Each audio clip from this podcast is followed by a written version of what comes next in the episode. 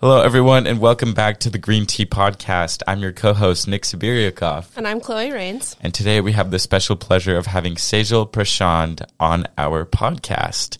Would you like to introduce yourself, please? Sure. Uh, I'm Sejal. I'm in uh, junior here at Bowdoin. Uh, what else do you want to know? What are you majoring in? Yeah. Oh, Where are yeah. you from? I'm a bio and math double major. I'm from Chicago, Illinois, best city in the world. and uh, I'm super obsessed with birds. This is what's landed me this wonderful gig. Amazing. All right. So, um, can you tell us a little about your experiences with environmental writing or storytelling? I know the way that I kind of caught wind of you first was I know you're leading like the Bowdoin Naturalist Club, but I heard about you through storytelling. Yeah, totally. So uh, I'm a part of the Bowdoin Naturalists, and uh, one of our uh, officers is Kelly Navarro. She's super awesome, and she came up with this idea for uh, an environmental storytelling workshop for primarily students of color. So it was a three part thing. First was letter writing, which I didn't have the time to go to, but then the next two, one was a writing workshop at the Coastal Study Center. And that was really cool because it was like a small group of us. We got to go out there. We got to um, sort of brainstorm and think about how can we tell our unique stories as students of color in environmental spaces. And then the last part was we got to share those stories at sort of an open mic type uh, thing in Smith Union, which was really cool. And uh, yeah, again, shout out to Kelly for organizing that. Like she is so amazing. Yeah, wonderful. That's awesome. Uh, do you want to, or can you share a little bit about what you wrote at this workshop? Yeah, sure. So uh, I wrote a story about this experience I had with a crow while I was birdwatching back home. And um, it, it's after I got into birdwatching. I'd been birdwatching for about a year. Um, so this was like two winters ago. And I was just like hanging out, watching ducks as you do. I was like incredibly still because there was no need to move around.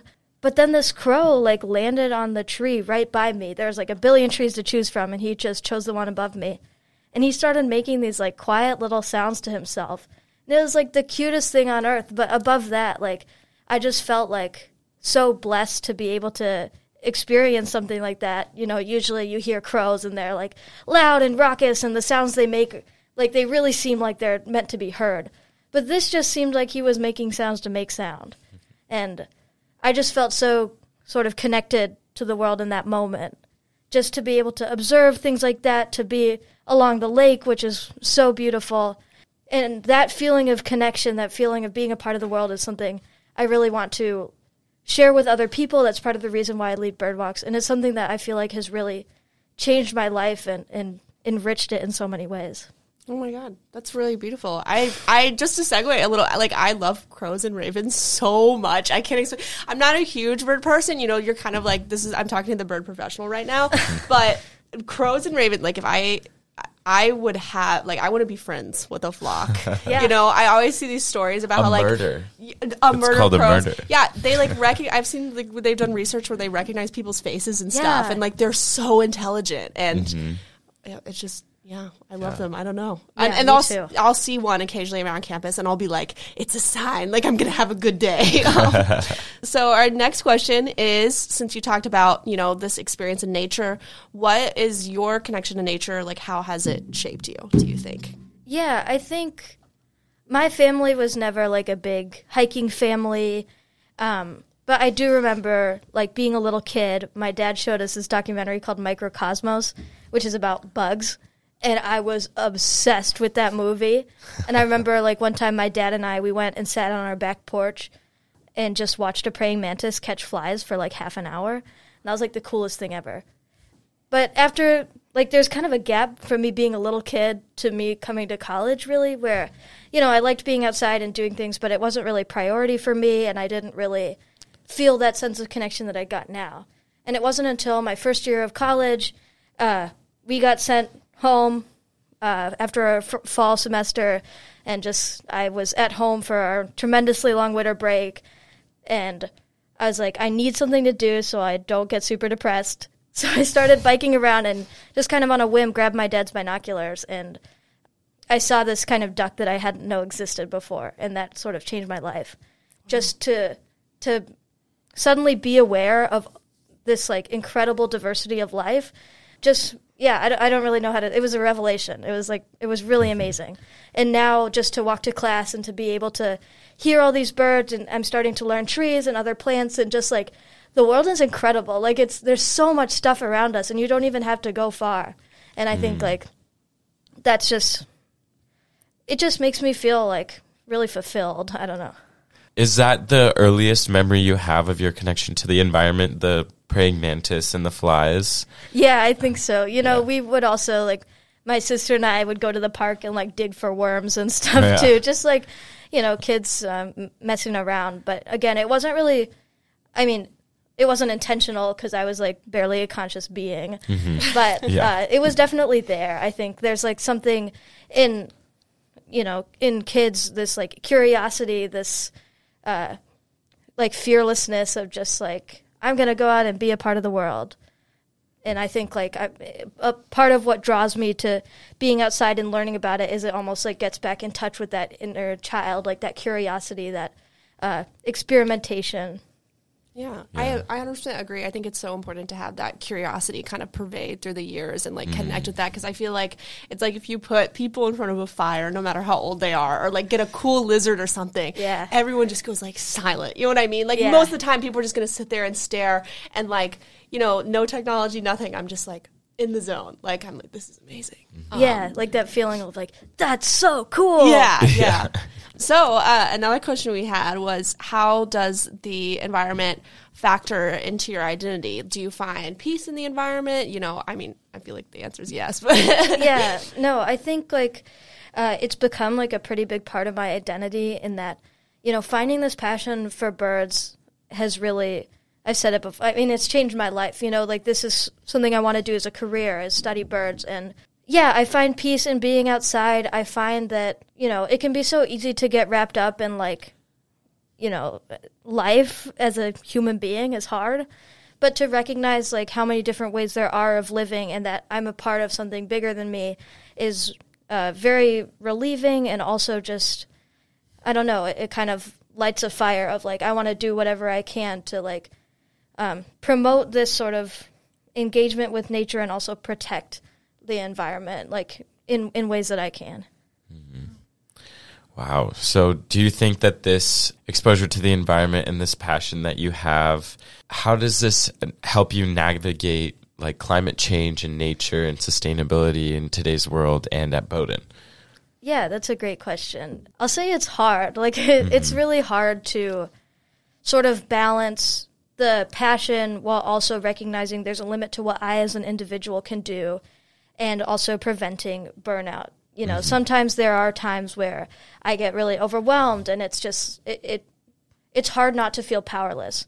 And so uh, something that I've been trying to do is figuring out ways that I can act on like a on a smaller scale that that still feel like they make a difference. And I'm still struggling to find that balance, but I think a big part of it is just like you know, I never would have recogn or like realized how many birds were around if nobody showed me. Like I'm still learning so much and I think uh like going with people to show them how like how much is out there, I think can promote the passion that's necessary to make change. Yeah, I'm wondering. This is more specific to Bowdoin and also Chicago, where where you're from. I assume there's a lot of snow. How do you Mm-hmm. Yes. do you do you go out when it's like really cold and stuff, Oh, and you're yeah. like, all right, I'm going in, like. Yeah, I love the wintertime. I love the snow. You know, I started bird watching in Chicago winter, which is Wow. pretty cold. Um, Yeah.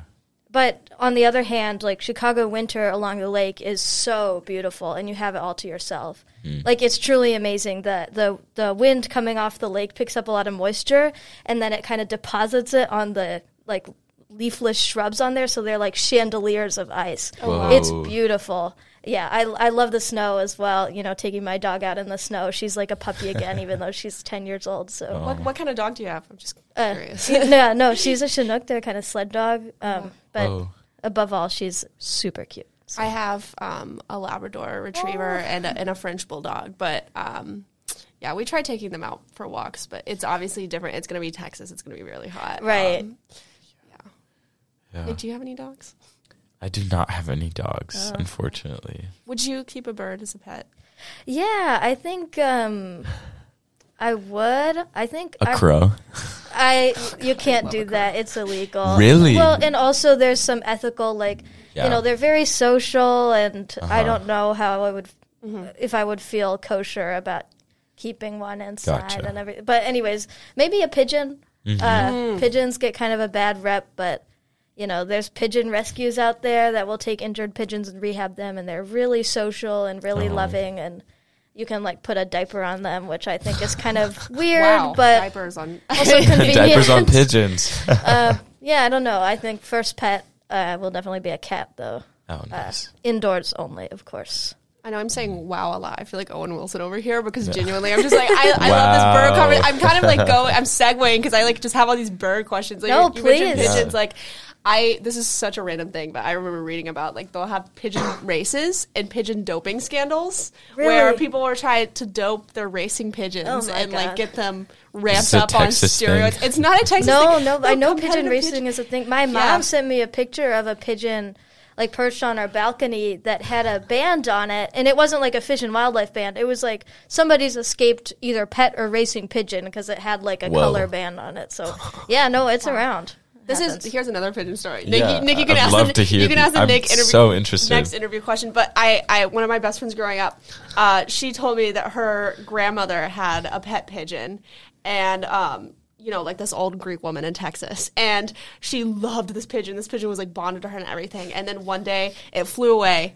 I know it was so sad, and then it came back like a few weeks later, and it was like tapping on the door with its beak. Except apparently she was cooking, and she was like, "Just a minute," and then she like opened the door, and the pigeon was gone. Oh no. No. I saw that story haunted me for years. Anastasia, uh, shout out. I'll send this episode to her so she knows. That's a crazy story. Yeah, know, I'm so wow. sad. I mean, they are super smart. Oh yeah. Yeah. Uh, apparently, pigeons are better at doing uh, the Monty Hall problem. It's like a math. So it's like, oh gosh, see, I'm gonna say it wrong, and then I'm gonna get people Oh, emailing good. me. No, no, Hate don't worry email. about it. No, uh, uh, it's like basically there's three doors. There's a goat. Oh yeah. Oh, the goat Yeah, behind the goat, one. goat behind two doors, Yeah. car behind one, etc., cetera, Yeah. et cetera. Basically, humans are like pretty spectacularly bad at it. Like even Uh-huh. when you know what the right answer is, like your instinct is still to say the wrong one just because Uh-huh. of how our brains work. But pigeons apparently are much better at it. So wow. yeah, Pigeons. I'm back on the Owen Wilson wow again. But that's that wow. That's so. That is so know. interesting. yeah, and like I mean, talking about crows and ravens, like they're super smart too. Oh, and yeah. even a little tiny bird like a chickadee, you know, Birds they're off. yeah, their brains are itty bitty, but it turns out that they're um, in the wintertime their hippocampus gets enlarged, which is like um, Mm-hmm. okay, again, don't I think it's the memory area. Um, Yep. But basically, they can remember the locations of like thousands of cached seeds, Mm-hmm. so that they can make it through the winter, and that's just like yeah, That is amazing. crazy. Wow. That's a. believe- there's there's a. What are Sorry, there's another. at? There's a professor here I know too who studies birds, and I'm trying. I was trying to remember his name. It might Mm. be Thomas Small or somebody, and he studies that birds have different accents and stuff that they use for mating calls and. Oh wow. Um. Oh, but we, we can we can get on the next question. that that is no. I I I want to talk more about this because I've. Have you heard of how like certain crows will if they're trying to get water out of like um a like a cup that's and they, they like drink too much and they can't reach it they'll like throw rocks in it so that the water will go up what the heck? Yeah. Yeah. And something that I think is really cool too is like there's a Aesop's fable about Uh-huh. that. Like even since whenever that was a long time ago. right And even before there's like some uh like Indian stories like my grandma's always telling me, "Oh, Indian people thought of it first. But so take that with a grain of salt. But you know, people have been noticing these things about crows for a long time. Uh, Just they are so smart. Yeah. Yeah. Also wanted to corroborate your claim about hippocampus. It is responsible for memory in the brain. So great. Glad yeah, I'm not yeah. spewing misinformation. No, you were all good about that. right. Um, so do you want to tell us more about the Bowdoin Naturalists? You mentioned you were a part of them and you mentioned that you do bird walks on campus. Do you want to, uh, yeah, just give us a little rundown about how that works here at Bowdoin? Yeah, totally. So the Naturalists is a club. I think that's pretty self-explanatory, but um, yeah, it's just a group of people who essentially like being outside and like learning about the world around us. And that takes a lot of different forms. You know, I'm obviously obsessed with birds. I think this has become quite clear. um, but also, like, there's people who know a ton about trees or uh, intertidal ecosystems and stuff like that. And I think what unites all of us is just this passion for learning and for you know just going outside and and learning through observing. I think it's not about like, oh, can we like push ourselves physically by hiking? It's about like how can we engage with the natural world in a way that's uh, curious and respectful and I, I don't know. It's just like a really wonderful way to to engage with this wonderful place we get to live in. When do you guys do you normally set up meetings on campus groups, or how does one get involved with the naturalists? Yeah, we have a campus group page. Um, yeah, actually, keep your eyes peeled for an email. Uh, that we got some events coming up. Um, Nice. Campus groups, and also feel free to reach out to anybody on the board. I'm on the board. Kelly Navarro, who I mentioned, Cora Dow, uh, Giovanni Calabresi, James Benavides, Rory is off campus, uh, but they're another contact person. That's all on campus groups. Uh, perfect. Yeah. Um. So we were talking to Keisha Payson yesterday, and she brought up um you actually and bird strikes. So Yes. we wanted to ask a question. Bird strikes. What are they? And uh, could you tell us about bird friendly infrastructure on campus? This is not something that I had heard of. Oh before. yeah, uh, totally. So bird strikes, uh, essentially birds hitting windows. Um, it's primarily a problem during migration season, so that's going to be spring and fall, um, where you get a ton of migrating birds passing through a place. Uh, they typically migrate at night, and they'll get confused, or if the lights are on in a building and there's windows, they'll fly into it thinking they can fly through the building and all this stuff. Um, and it actually is like a pretty significant cause of mortality among birds. I think Awful. among like non-natural causes, I think it's cats followed by window strikes, or maybe the other way around. Um, so yeah, around Bowdoin, as far as bird-friendly infrastructure goes, there's uh, none. Oh.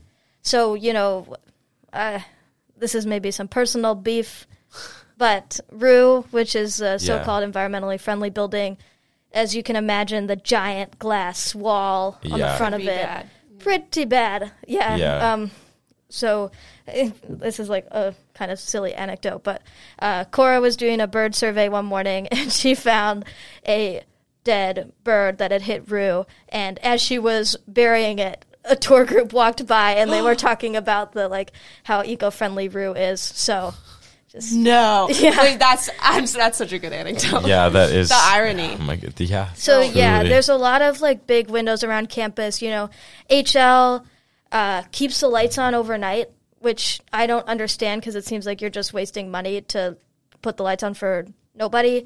And there's been some birds that I've found there. Um, but on the plus side, you know, there's things that we can do to mitigate that damage. So turning your life, lights off at night. You know, if you live in tower during spring and fall, you can do that, or you can close your blinds if you need to have the lights on. Um, there's other stuff you can do. There's window decals you can put up. Uh, I think we might try and do a Nats event where we make uh, some. It, it, they're sold as like Zen window curtains, uh, but you like put. You can use paracord or whatever, put it outside your window, and it breaks up the window reflections and stuff, so birds don't fly into it.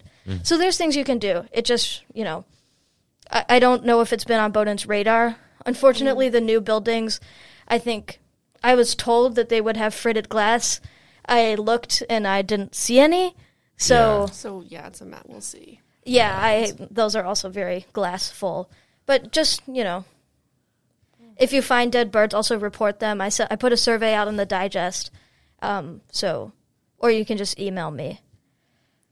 Yeah. Gotcha. That's really important. Thank Yeah. you for talking Yeah, about that issue. Yeah, sure. it seems Yeah, like something that hasn't, you know, Yeah. popped up on a lot of people's radars. Yeah, it's, kind of depressing, and I think like if you see a dead bird, it's like, oh God, what do I do? Mm-hmm. Yeah. But you know, there are some things that you can do as an individual, and we can also maybe try and push for a little institutional change. yeah. Uh, yeah, just ask people to turn the lights off. Yeah, awesome. Thank you for that message. And to lighten things up a little bit, I wanted to ask you what if you were a bird, what kind of bird would you be? Or what's what's your favorite type of bird? If Yes. those align in some way. So, I can't. I don't want to say what bird I would be because I, don't- I don't know. I feel like maybe other people. That's more of like. I think other people should tell me what I would be. Mm. But if I could pick any bird to be, Yeah. it would hands down be a crow. Mm. Personally, I feel like there's nothing that I would miss about being human that I wouldn't get being a crow. Mm-hmm. Because they're smart, Yeah. they're social, Yeah. they love their family, they get to make a ton of noise, they play, they fly, Mm-hmm. they're goofy. You know, I just think they're stellar. Yeah. Mm. I'm a huge, huge crow fan. Um, crow adjacent. I would love to be a raven. Yes. So I. Uh, been to Vermont a couple times because my grandparents used to live there, and we would go to this bird sanctuary that they had for you know birds who had been injured or um, you know couldn't fly in some way, and they had these two ravens that were mated for life, and they spent every day of every hour like cuddling together, and it was just the sweetest. I was like, what a charmed life. Yeah, Yeah, it's, it's so truly. cute. Yeah, a couple times I've been watching the crows around campus, and I've seen a pair of them, you know, preen each other, which is really cute. And uh, yeah, they, they mate for life. Of course, you know, there's extra pair uh, copulations sometimes and whatever. wow. Uh, but Bird affairs. Bird affairs. yeah, Watch bird out. affairs. Exact. Everybody's always having affairs. Yeah. But uh, hopefully not me if I were a crow. But Yeah. that's not in the cards for Loyal me. but- crow. Good, good Loyal to hear. crow, yeah. good, good Um, crow. Yeah. So our second to last question is little. also another one. Do you have a little known bird fact or fun fact or nature fact? Oh gosh, uh, I think I'm filled with bird facts. Okay, you can you can hit us with multiple. What do you want the people to know? yeah, rapid fire. What do I want the people to know? Oh my god. Oh my gosh. Okay, super cool chickadee fact. So this is uh, about mountain chickadees. We Uh-huh. have here black cap chickadees. Mountain chickadees are out west in the mountains, as you might uh, guess. Mm-hmm. Uh, but some researchers did this study where they found that. Oh gosh, I have to give more context. Okay, so if you listen to chickadees, yeah. uh, do they, sound like cheeseburger? That's Is their that- song, yeah. Yeah, yeah, okay. Yeah. Uh, and also, if you listen to them, they make a ton of different sounds, and and and it's like they're always talking to each other. Uh-huh. And one of the sounds that you hear is just this like short little like call note, and Uh-huh. it's almost like they're checking in with each other. Oh, wow. And it turns out the mountain chickadees they are checking in with each other. That's Uh-huh. like it is what it sounds like. And not only that, but that call note encodes information about the individual's identity. Like it has age and sex information in that one little note. Whoa. Which just kind of blows my mind. I think it's super cool. That is really Um, cool. What's another good bird fact? I wonder. I wonder. Can you feed ducks bread? Because I've heard some Don't people say do that it. you can't. Don't do Don't it. do it. Give them like uh, corn or something like that instead. Corn. Okay, corn. Uh, don't maybe not just corn. Uh, uh, look it up. Birdseed. Birdseed.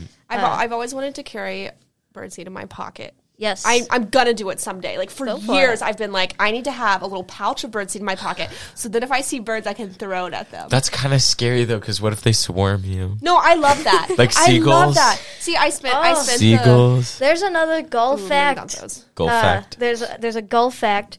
Uh, here on campus, there's gulls that fly around, and Yeah. personally, I've seen at least two different species of gull. Oh. So yeah, there's more gulls than a lot of people realize. There's more gulls than I realized. There's uh, a lot. Yeah. Yeah, it's kind of crazy, and they're also super smart. I think they get a bad rep Yeah.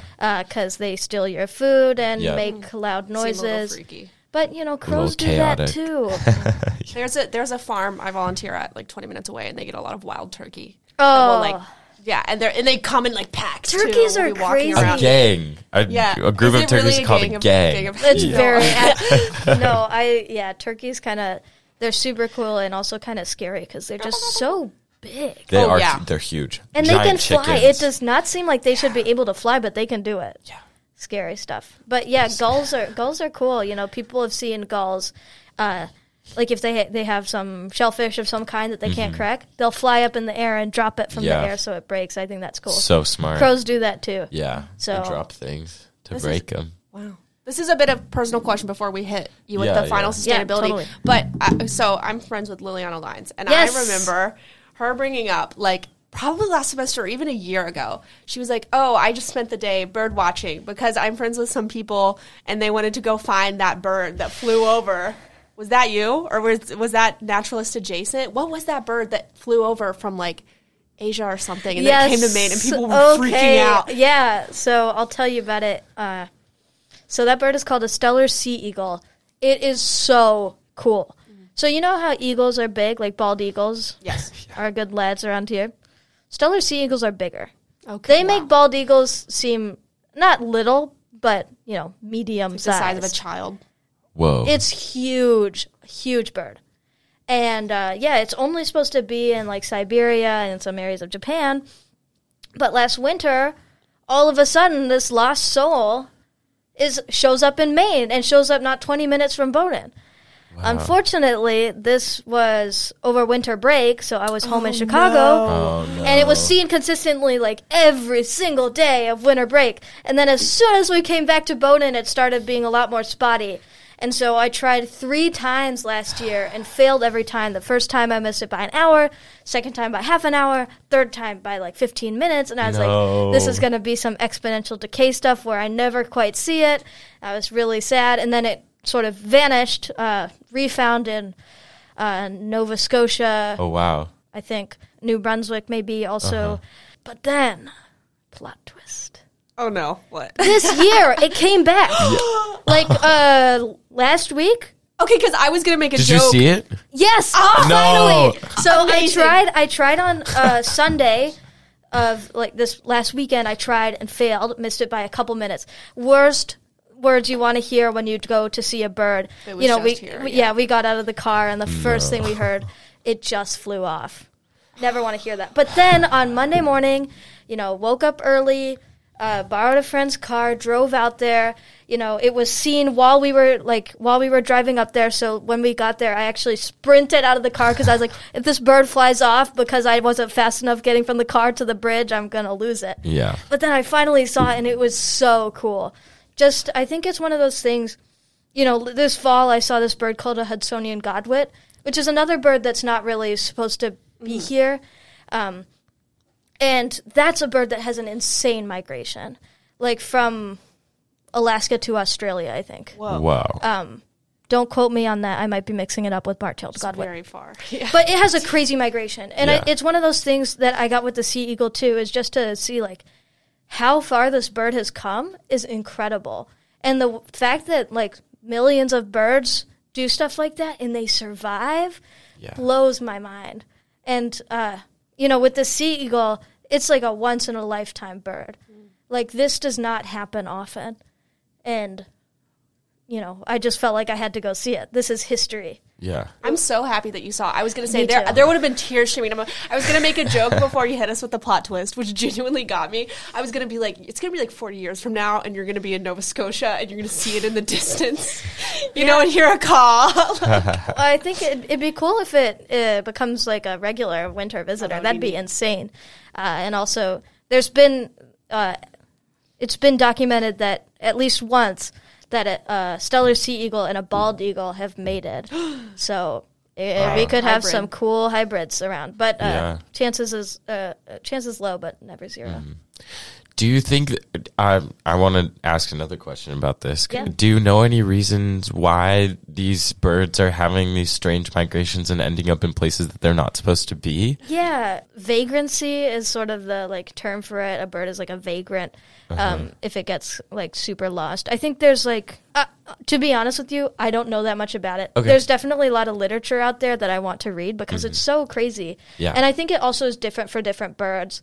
Um, sometimes if it's a young bird, it just like didn't know how to migrate properly, or sometimes a bird will get like slightly blown off course, but that's kind of a different thing.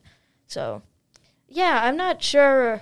I don't know if there's like one mechanism or whatever. There's still so much we don't know about migration. with usually we wrap up our podcast with the question we ask all our guests: What does sustainability mean to you? So for me, I think like on a personal level, I just try to uh I don't know, I just try to to act with intention when it comes to things that might have an impact on the environment. So like I've started trying to eat two meals a day vegetarian instead of eating meat every meal. Um you know, I try to I don't have a car on campus, but I try to bike and drive or bike and walk uh, whenever I can, as opposed to buying a uh, borrowing a friend's car to to go somewhere uh, that's within that distance, and trying to help my friends also do stuff like that. but yeah, I mean, it's just hard. It's it's hard to to figure out where that balance lies. But for me, it's just doing what I can, talking to people who I care about about what they do and you know how I can help them or how they can help me, and uh, just taking the time to realize like, yes, things are bad, but also there's still beauty out there. Nice. That's such a beautiful message. Yeah, what a great answer. It is definitely a process, so I agree. But yeah, this was Sejal, everybody, our wonderful bird professor. Thank you for co- They just did a fun Yeah. little hand wave just Yeah. then for our viewers who couldn't have seen that. Jazz hands. Yeah. Thank you so much for your time. That this Yeah. was a really fun episode. Yeah, thank you for having me. And just a quick shout out if anybody wants to go bird watching ever, it doesn't matter if you've never done it before, please hit me up. Yes. Like, I actually love to do it. So, Epic. Amazing. Nice. All right. Well, thank you. Yeah, thank you. Um, this was the Green Tea Podcast. I'm your co-host Nick Sabirikov, And I'm Chloe Rains. and thank you for listening. Have a wonderful day.